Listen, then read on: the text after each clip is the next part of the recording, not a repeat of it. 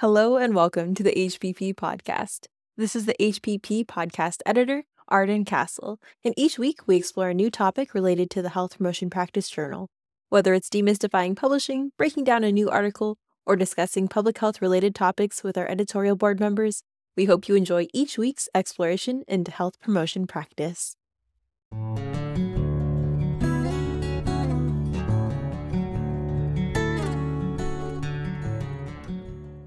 Hello and welcome to the HPP Podcast.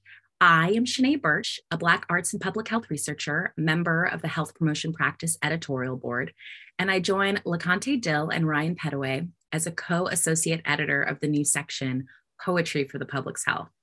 Today, I'm joined by Dr. Maranda C. Ward, author of a poem published in HPP titled, I Do, in this year's September issue. These poems all exist in front of a paywall as supplements available to all to read and enjoy.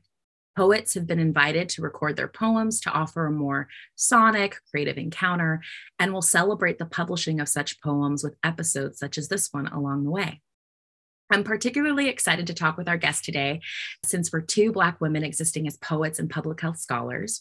Before we get started, I'm going to ask our guests to introduce themselves and have them share where they're calling in from. Hey, y'all. Yes, this is Maranda, as Shanaé mentioned. So thank you so much to HPP. Thank you so much to my girl, LaConte Dill, hashtag Doc Dill, as well as Arden, and just the opportunity to kind of, give more of a backstory to the story I actually shared in this issue. And so even though I do teach public health courses to undergrads, as an assistant professor in the School of Medicine, Health Sciences at the George Washington University, I actually think of myself as a community educator, as a curriculum developer, and as a youth builder. So the discussions that I facilitate have actually never really been limited to the four walls of Ross Hall at GW, but they really do extend across the city. So DC, yes, is my classroom, and really explains why my curriculum is hyper-focused on local community identity, local community assets, and all in between to really advance health equity. And so this is why I can lead what I describe as a homegrown labor of love that I call Promising Futures for DC youth. So this youth development pipeline really engages youth as young as 11, but as old as 24 in first an after-school curriculum-based program as an ambassador, and these youth can literally age into the high school peer education program, and they can stay involved once they enter the workforce or go off to college as youth builders, and they basically return and serve as mentors and facilitators for, the programming for the younger two cohorts of youth in the pipeline. And like them, I'm also mentoring too. And I gain so much from their ingenuity, their voice, their leadership. So yes, I really do get the best of both worlds with having adolescents across the city that I get to know and learn with and learn from in Promising Futures, as well as another pipeline program that I'm involved with at GW called the Health Careers Opportunity Program. But this also extends to the adolescents at GW in my classroom that I'm developing reciprocal relationships with too. So as far as where I'm calling in from, I'm a Cali girl who has put down some roots in Washington, DC. More specifically, I'm a homeowner in Northeast DC in Ward 7, but I am calling in from New Orleans right now. Because of the Great Migration, many of us Cali folk have Southern roots. So my daddy was born and raised here, and I'm actually with family in New Orleans for the holiday break. That's incredible. I actually just spent some time in NOLA for my birthday. It was my first time visiting, and I had so many people come up to me and from the community saying your family's from here. You look like my cousin. And it meant so much. I really appreciate you sharing all that you shared, but I had to respond to that. And, and I actually went to grad school here at Tulane in the School of Public Health and Tropical Medicine. And I was also here 2 weeks ago for Xavier's homecoming. That's a Black homecoming. So, I'm used to the Spellhouse epic homecoming, but I got to experience Xavier's because actually one of my mentees from Promising Futures actually goes there. She's going into her junior year studying public health. And so I was there on some grant funded work, but I was like, while I'm here, I got to go see Toy. Shout out to Toy Francis and all the wonderful work that she's doing at Xavier. Miranda, you are so cool. Like, that's what I have to say to your introduction, because you are so cool. I think that the question that I want to continue the conversation with is, you know, what does poetry for the public's health mean to you? I love this question. This is like a really great start off, you know, jump right in type of question, because I really believe that poetry is a mode of expression that's really not limited by the conventions of academic writing, right? So it's almost kind of like, it really allows for me to be uninhibited in thinking and writing about, for example, with this issue, the importance and the purpose and the role and function or even impact of public health. And I think that, you know, just having that space, this carved out space that both Ryan and LaConte made sure happened in HPP is very much appreciated and equally necessary. So let me just give a little backstory. So my youth development pipeline, Promising Futures, we rely on what we call edutainment, right? So it's like education, entertainment. The reason why we call it edutainment is because we basically pull together hip hop and theater and poetry to make a range of social and health justice issues come alive, right? So the youth peer educators, they literally use their bodies, they use their language, they use their everyday lives and identities to really engage their peers in riveting, informative, relatable discussions that, you know, that they feel are important.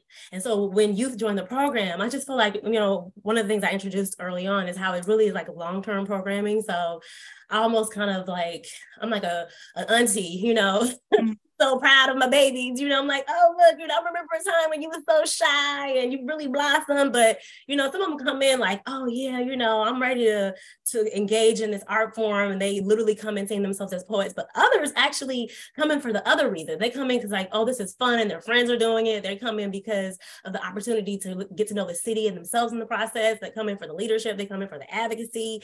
So some of those youth actually share reservations about being asked to use art forms to publicly express themselves because they feel the need to quote unquote perform, right?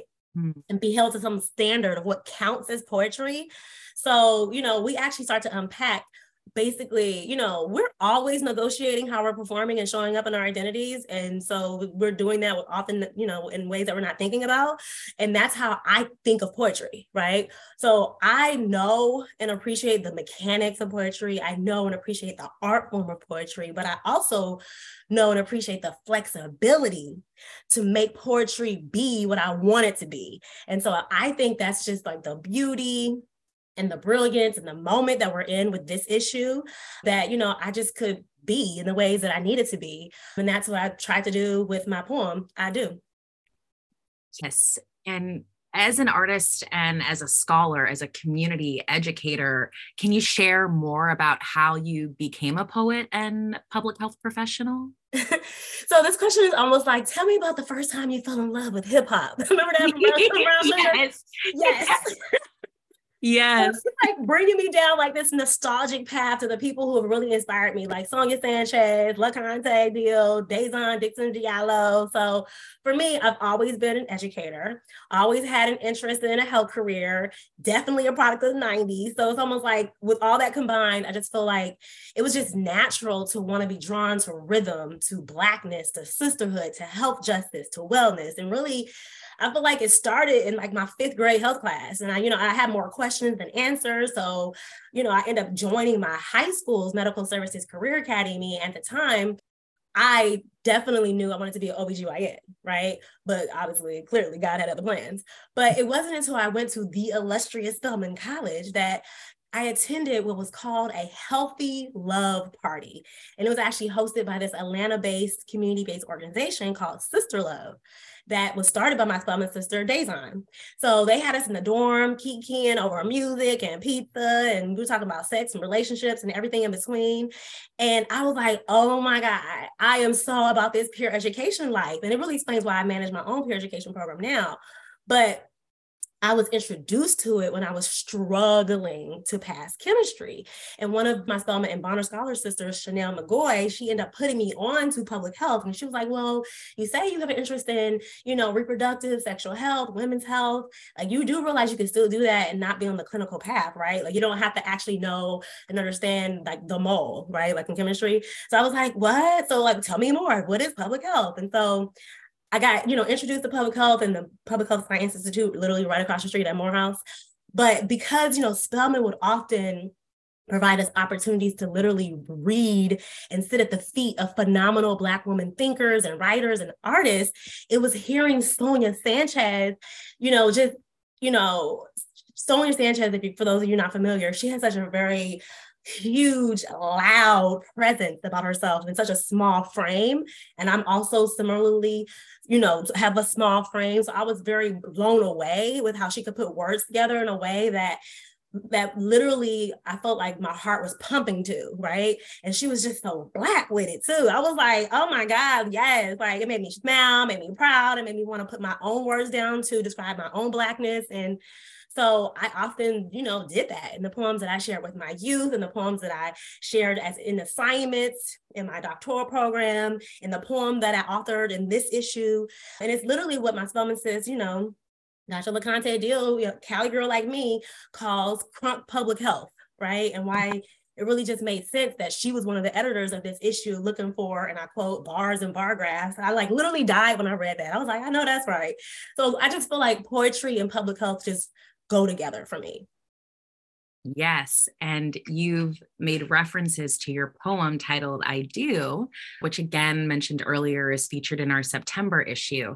I wanted to know if you felt comfortable sharing 2 to 3 lines of the poem and telling us a little bit more about it. Yeah, absolutely. My poem is really, it was actually really in response to living through the triple pandemic of racism, state sanctioned violence, and COVID. So on the one hand, you know, I've been doing the work to advance justice and equity, diversity, inclusion, and anti-racism before the murders of George Floyd and Breonna Taylor. But after the national reckoning on racism, I was getting hit up on the daily to give a talk, to be on a committee, to lead this effort, to convene a panel or workshop. It was just nonstop and I was exhausted. And but at the same time, I was feeling conflicted. Like, how dare I complain about the need to educate folks on this? I mean, this is what I said I do, right? This is who I said I am. So, you know, I was trying to understand why it felt so draining. And it was because I was simultaneously experiencing gender oppression and racism while having to teach other people about it and being expected to do it in a way that wasn't too Black and too bold and too upsetting. You know, it was like the white tears and the private comments, but public silence that I would get from colleagues who really sat in their kind of like just uninterrupted, obviously unearned privilege, but they wanted to let me know on the low that they do support my ideas too, you know? So I just couldn't take it, you know? But I knew that, you know, what would be helpful for me is to articulate, well, what exactly is it that I can't take? So I started to write it out, right? And so it was that expectation to shrink myself, right? And that's why I write about, you know, how I show up and, you know, I want to be able to show up in like my hoop earrings and not having to put on studs or pearls, right, for you, right? Yes. You know, take on the burden of experiencing and teaching, you know, this institutionalized racism while trying to challenge it with people who don't really understand their role in it and how it's going to be inconvenient and hard to dismantle whiteness, which is why I talk about, you know, actually you're using the terms interchangeably, you know, and that you like don't understand what it is, right? And also in the ways that, you know, I'm also expected to kind of disentangle all of the complexities of who I am, right? Just check off, you know, oh, I'm Black, oh, and I'm a woman, and I'm this age. It's like, well, actually, I'm all of these things simultaneously, all the time.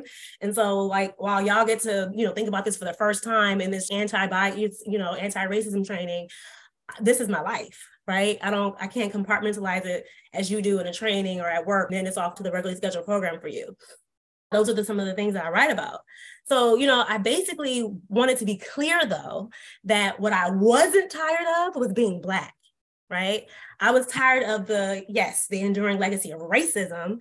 And so that's why I literally list all the things I don't get to do because of the system of racism, And despite this, I do and always will love being a Black woman in public health. That's literally the last line of the poem. And that's literally the title. That's why I call it I Do, even though the entire poem is saying what I don't get to do because of racism.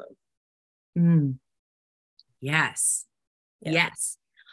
Wow. And, you know, this is a new endeavor for us. Like, as much as it is you mentioned Sonia Sanchez, and like, as much as this is an extension of the lineage or the history of artists whom we admire, especially within the Black tradition and Black arts movement, who were using poetry as a source or as a clarion call or a microphone. And so by putting our poems or situating our poems within this academic journal, I'm curious, especially since it's peer-reviewed, we asked you to write an abstract, and I'm curious what this process was like for you and if any aspect of the process surprised you. So many times when we write poems, you know, it says what it says, and we don't necessarily need to introduce it or offer additional notes, but for the purposes of this journal, we did. So I'd love to hear what that process was for you.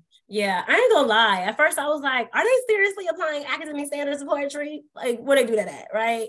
But then I was, you know, I started to think about it and I was like, you know what? I actually appreciate this, because what it did was it reminded me of the audience, right? And the readers of the journal who are actually used to reading abstracts. They may not be used to reading poetry, especially in an academic peer review journal, as you said, right? So meeting them where they are is actually really important, and it helps prime them for what they're going to read. And I especially like that this issue invited all of us poets and public health professionals to audio record our poems. And so what I really hope that readers do is actually start off reading my poem right after they are introduced to it from the abstract, and then tune into the audio. And I say this because I want them to interpret it on their own first, because to me, that's how art is meant to be experienced, right? Just go straight into it and, you know, just experience it for yourself. And then once you do that, then go and tune in, click the audio, and hear me narrate and cite the poem. Because when you hear me do it, you'll hear like the intonation that I apply to specific words, where I pause for emphasis, just like the overall cadence of the poem. And, you know, it very well either may be different than you initially experienced it when you just read it, you know, straight from the page or from the, you know, your laptop or wherever you're accessing it digitally. But also it's kind of like, oh, wow, I didn't even think, you know, you may have a different experience with it once you hear me actually articulate it. And I feel like that like being situated in that way is so important. It's kind of like what I thought, how I interpret it, and then now how I'm being told, like, oh, look, this is how I created it, right? It's like that to me, it's almost kind of like, it doesn't necessarily have to be attention. It could be, but it also can be just a room for interrogation, right? It could be room for insight. It could be room for, you know, for more exploration. So I think that would just be a meaningful way to experience it. Yes. Yes. And I want to lift up, I think, the beauty of what you had shared about remembering our audience, because I think that that's something that as like the co-associate editors, we think about a great deal because of like the learning that's happening and what does it mean for poems to exist within the section, but also outside of the section, and thinking about how we hope people bring these poems into their day-to-day, you know, responsibilities and communities as public health professionals, even if they're not yet poets. Right. So I really appreciate you lifting that up. And I hope that people will take the opportunity to encounter the poems in the different ways, via text, through the sonic, you know, sharing of it, but then also in these conversations that we have with the poets to really learn about the totality of their lives and, you know, all of the things that have led to this moment of sharing. Agreed. Yep. I really, before we part, I did want to give you an opportunity to talk maybe more about your work at Promising Futures and the other youth programs you design. What are you most looking forward to in the coming new year? Yeah, so I'm looking forward to actually putting together a compilation of their poems in written and oral forms to make publicly available, obviously with credit to them, of course. So, you know, when I talk about my youth and the youth, you know, I really do admire and respect and appreciate and feel, you know, so inspired by the youth poets in Promising Futures. They're so dope. They're just so, you know, they're just critical purveyors of the world, right? So I don't think of them as, I don't romanticize them in ways that often, I don't want to say often, there are times where I hear and I see and I read, you know, people kind of, you know, in a paternalistic way, like, oh, you know, look, you know, here are the youth, right? They're so cute.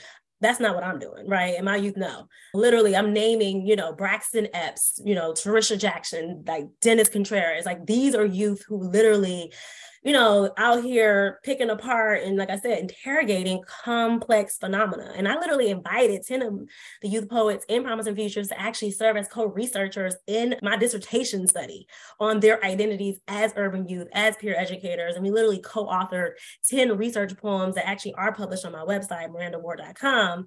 And because there's a whole section on Promising Futures, which is promisingfuturesdc.org. But basically, it really, you know, through this arts-based participatory action research study, you know, like you literally see the power of poetry, right? It literally gave them access to what they otherwise felt like they couldn't access, that being research, right? And the bodies of literature that really characterize them in often pejorative ways. And so poetry allowed them to talk back to those bodies, to really extend and to correct and to reclaim how they see themselves now and into the future. And so I'm looking forward to working with the Social Publishers Foundation as a site to house and, you know, make visible their work. This just feels like the culmination of so many beautiful threads and often like siloed, like brilliances, like all coming together. Absolutely. Yes. And I will say, you know what? Okay. So yes, the work that I do with, you know, youth and Promising Futures, you know, hands down, like that is just such a critical part of, you know, like I said, who I am. And whenever I'm asked to describe the work that I do, again, I'm like, oh, community educator, youth builder, right? Because it's like, I learned so much from the youth, right? It's literally like a reciprocal relationship, like I described earlier. And I feel like they poured so much into me that that's why I have what I need to do the work that I'm doing, you know, in the academic and research spaces at GW, right? So, you know, I'm the director of equity in the Department of Clinical Research and Leadership, which is bringing some accountability and metrics to the work that we're doing. You know, I'm leading an anti-racism demonstration project in 2 health sciences programs that are really going to allow for us to have a model around what institutional readiness and organizational change looks like at the department level to kind of codify, you know, our social mission in tangible ways. I'm leading a health equity study across, you know, 9 health professions programs really to, in a standardized way, really have a set of competencies for our students around, you know, advancing health equity. I have a research lab called Core Health where I'm literally engaging students. This is the first year actually, because I have an externally funded grant that allows me to have a strategic partnerships with several HBCUs, including Meharry and Xavier and Tuskegee and Morehouse School of Medicine and Dillard. And so I actually have a student from Dillard who has since joined my research lab, and I usually only have GW students. So I'm excited. I'm like, okay, look, you know, so I got 10 students, one of them from Dillard. That's just the beginning. So I'm looking forward to expanding even more and having students across, you know, US, specifically at HBCUs, join this lab and be able to advance some of the work that we're doing locally in DC, but also nationally with a, you know, national program that I'm funded to do around COVID-19 and HIV called 2-in-1. So ultimately, I got a lot, you know, a lot of moving parts, you know, hashtag never a dull moment is like my, you know, my mantra these days, but which is why I'm so looking forward to this break, which I'm actually going to do. I'm actually going to break. Okay. Yes. So I don't break. Yes. Break so that we don't break. Yes. That is huge. And I think that, you know, rest is something really important. And I was at a convening actually for creating healthy communities down in Orlando, the University of Florida, their Center for Arts and Medicine in partnership with a number of other orgs were there. But Josh Miller from Ideas X Lab had asked the question to funders about like rest equity. And, like, what would it look like for, you know, these externally funded grants to fund our incredible work that takes us across the country. I'm thinking of your mantra, I think global yet act local. Mm-hmm. Also these same funders to then also support rest equity. So I'm definitely thinking about Josh Miller's question as I like hear you and talk about these things. I know that one of the things that I like to do during my moments of rest, when I'm not like reading for research or papers, but instead reading for pleasure, that's like another word I think that's related to breaking, resting and such. What are you currently reading? Or if, you know, you're not actively reading, what's at the top of your reading list as a poet and public health scholar? Yeah, so I literally just bought a book from Jessica Nabongo called The Catch Me If You Can. Basically, this is a Black woman who has broken records on literally traveling to every country in the world. Wow. And she literally documented her travel in this very colorful, beautifully curated book. And, you know, pre-COVID, I was here for travel. Okay. And I mean, I'm not that I'm not, you know, traveling. I just haven't obviously traveled as much. So only more recently started to get back just traveling domestically. Right. But I want to get back to, you know, what I enjoy, like you said, around that rest equity. And I know that for me, travel provides that respite for me, it allows for me to, you know, experience the world and the beauty in it. And so I'm looking at Jessica's, you know, Catch Me If You Can as a manual, like, okay, so what's she eating? What's she, you know, where is she, where is she next? And I'm just like flipping through literally all the places in the US, like, let alone, you know, literally every single continent that she's been in. So that, and I actually, you know, had the pleasure of meeting her because she was actually at the Essence Festival. And she had a book signing, which is where, you know, I got the book. But yeah, so that's one. I haven't yet. I purchased this book of, you know, Viola Davis's, you know, book. And yes. That's up next, because I just love, I mean, I watched her interview is what it was. I watched her interview with Oprah. With Oprah, yes. I was just like, oh my God. Right. So I was like, okay. So as soon as I literally got done with the interview, I went to Amazon and like clicked, you know, added it to the cart, and basically, you know, it was on its way with Amazon Prime. So that's, you know, next on the list. But and that book's called Finding Me, right? It is, and yeah, I love that. Me. Absolutely, absolutely. So those are the two that are up next in my kind of queue. Just, you know, like you, as I said, like just to you know, get away. I mean, because I absolutely love, you know, reading about, you know, the actual work that I do, right? Whether we're talking about, you know, thinking, there's this book called, you know, like, you know, wellness. There's several books that talk about the things that I teach about, from, you know, medical apartheid and medical racism and scientific racism. So I read those, but after a while, like I don't read those books as respite. Those books are, you know, these books are what I need to make sure that I'm like, you know, I'm grounded in my field.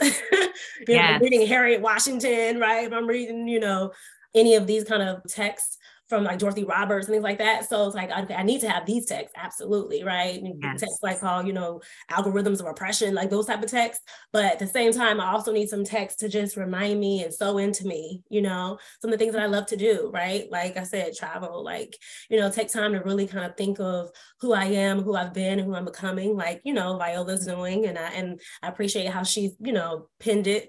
And I just, you know, it's just very interesting and telling to me. So those are a couple of things I'm reading. Or at least that I plan to read. So like, again, I just got them and I plan to read them. That's beautiful. You know, before we pause the conversation, because of course, I think the goal is that this conversation would just continue to exist in different ways. As we close, could you just share one more time how people can follow more of your work and keep in touch with you? Absolutely. Yes. Yeah. So they can certainly follow me at MarandaWard.com, because that's where all my work is. It's like all chronicled there, as well as Promising Futures. There, again, the promisingfuturesdc.org is also takes you to MarandaWard.com, because there's like a whole, you know, kind of page on Promising Futures and the work. But then LinkedIn is an excellent place, and it's even more up to date. That's the one thing about websites. They get static after a while because you got to update them. But on LinkedIn, like at every moment, it's like all the things that are currently going on, you're going to catch it on LinkedIn. Anything that I'm publishing, anything that, you know, award, any recognition. Okay, we know what, we're about to host this webinar. Like, so with the nationally funded two-in-one model that I mentioned before. Literally, I'm kicking off our 9-month training series in January, and we're going to have the Nicole Hannah-Jones, basically Pulitzer Prize winner, racial scholar, a woman that does not mince words. I was like, yes. Yes.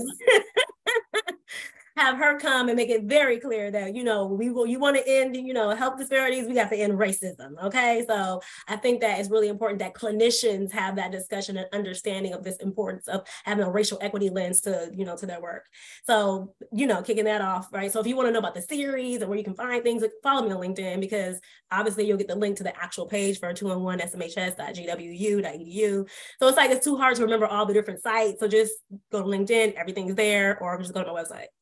So I appreciate this opportunity, Shanaé, and I'm hopeful that, that people actually love and appreciate, and they actually decide to submit to the next, issues of poetry and public health. Yes. And so, listeners, you heard that invitation to submit your poems for review. We'd like to thank you for listening to this conversation with Dr. Maranda C. Ward. To find out more information, check out our Health Promotion Practice website. Thank you again to our guest, Maranda. Thank you to Arden Castle, our podcast editor, for editing this episode.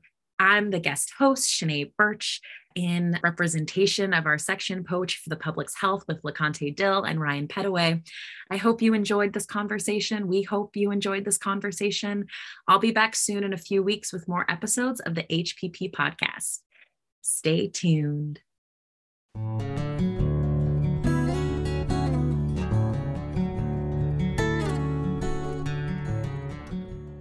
Thank you so much for listening to this week's episode of the HPP podcast. If you enjoyed this content, let us know by tagging us or responding to our promotions on Twitter and LinkedIn. You can also find out more about the Health Promotion Practice Journal from Sage or Sophie's websites. All of these links can be found on the podcast website at anchor.fm/health-promotion-practice. Take care and have a great day.